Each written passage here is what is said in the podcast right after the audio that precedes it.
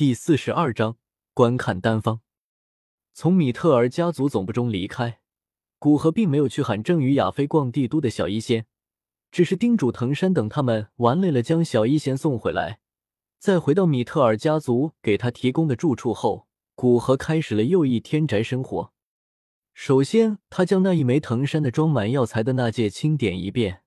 总计有六份黄级丹药材，十八份斗灵丹药材，三份融灵丹药材，两份清魂丹药材，两份破宗丹药材和六份混元素果丹药材，差不多将帝都几大顶级家族六品丹药炼制的药材拿走大半。相信很长一段时间，六品丹药的药材价格会居高不下，毕竟物以稀为贵。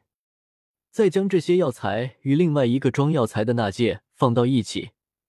古河接着整理来帝都所收获的丹方，六品丹方获得破厄丹、融灵丹、地灵丹、清魂丹和清明寿丹的丹方；七品丹方共计获得七品低级的顺气丹、七品中级的素心丹两张完整的丹方，一张七品中级的阴阳命魂丹残方。古河忍不住笑了出来，有这些丹方和药材丰富他的收藏。在六品炼药师中，终于不算穷鬼了，身家几乎快比得上一些大家族的六品炼药师。古河拿过清明寿丹的丹方，这个算是六品丹药中最珍贵的丹方之一。虽然有着诸多限制，比如一人一生只能服用一枚，但能够提升人将近十年寿命，确实实打实的。谁会嫌自己活得长？这种能够提升寿命的丹药，即便是放眼整个斗气大陆。也是极为稀少，哪怕原著中，萧炎到了地品炼药师，都没见过有几种丹药可以直接提升人了寿命。除非修炼到斗帝，否则谁都会有着寿命将尽的那一刻。若是在寿元大限前实力有所突破，自然寿命会随之上涨一些。可若是突破不了，那就只能乖乖的入土为安。而此刻。若有一枚这样提升十年寿命的丹药放在你面前，哪怕让你将家产的大半交给丹药的持有者，相信很多人都会愿意。毕竟身外之物没了，还可以再赚回来。但命是自己的，而且只有一条，说不定利用这延长的几年寿命，成功的突破了，那么到时不仅寿命大涨，而且连带着实力也是大为精进。所以在斗气大陆。提升寿命的丹药比直接提升实力的丹药还要受人追捧。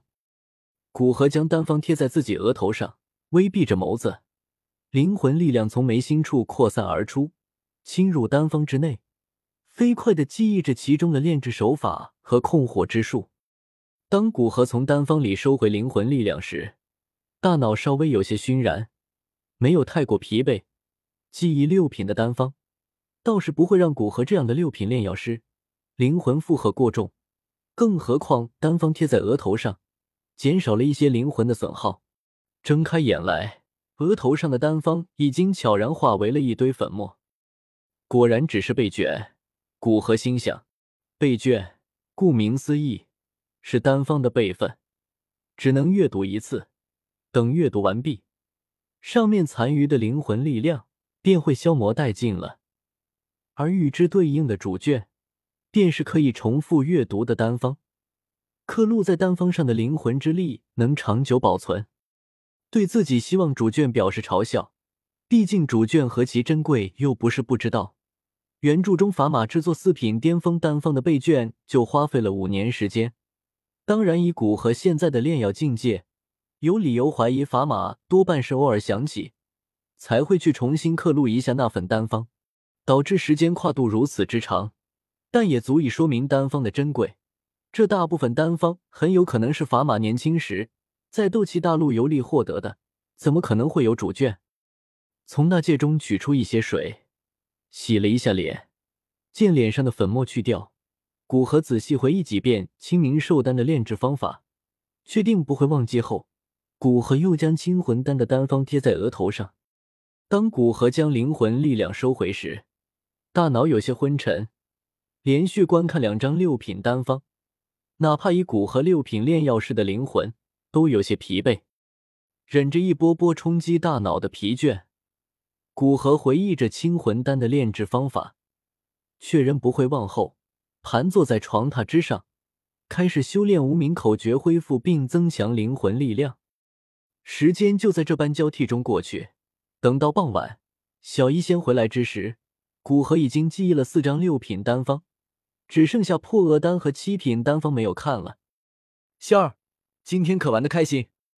看着走下马车的小医仙，古河关心道：“嗯，亚菲姐姐带我到很多地方玩，有茶馆、酒店、商场，商场里面有很多漂亮的衣服。”说到最后，小医仙眼里放出光，哪怕是女孩也抵挡不了漂亮衣服的诱惑啊！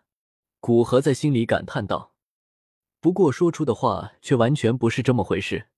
那明天就多逛一会商场，多选些衣服，毕竟回到小山谷。就不知道什么时候能再来了。师傅万岁！小医仙高兴的抱住古河胳膊，古河宠溺的揉揉他的头。等驾车的人将小医仙今天买的一些物品搬进房子里，与小医仙一起进去，看着小医仙高兴的对买来的东西一一讲解，古河觉得这才是一个未成年的女孩子应有的样子。在这帝都，就让她开心一点。古河决定今天就不催促她修炼，等到小山谷再让她把进度赶上来。她的体质注定无法像普通女孩子一样生活。离开了小医仙的房间，古河回到自己的房间，在房间附近设置一些警戒后，古河盘坐在床上，继续了观看丹方的工作。最后这一张破厄丹的丹方，古河决定认真观看，因为这张丹方古河不久就要用到。用来给冰皇海波东破解他所受的蛇之封印咒。不过看到丹方的首要条件，古河就差点破口大骂：这居然是要炼药师必须具有异火！这个丹药炼制条件得有多苛刻？异火哪是那么好的的？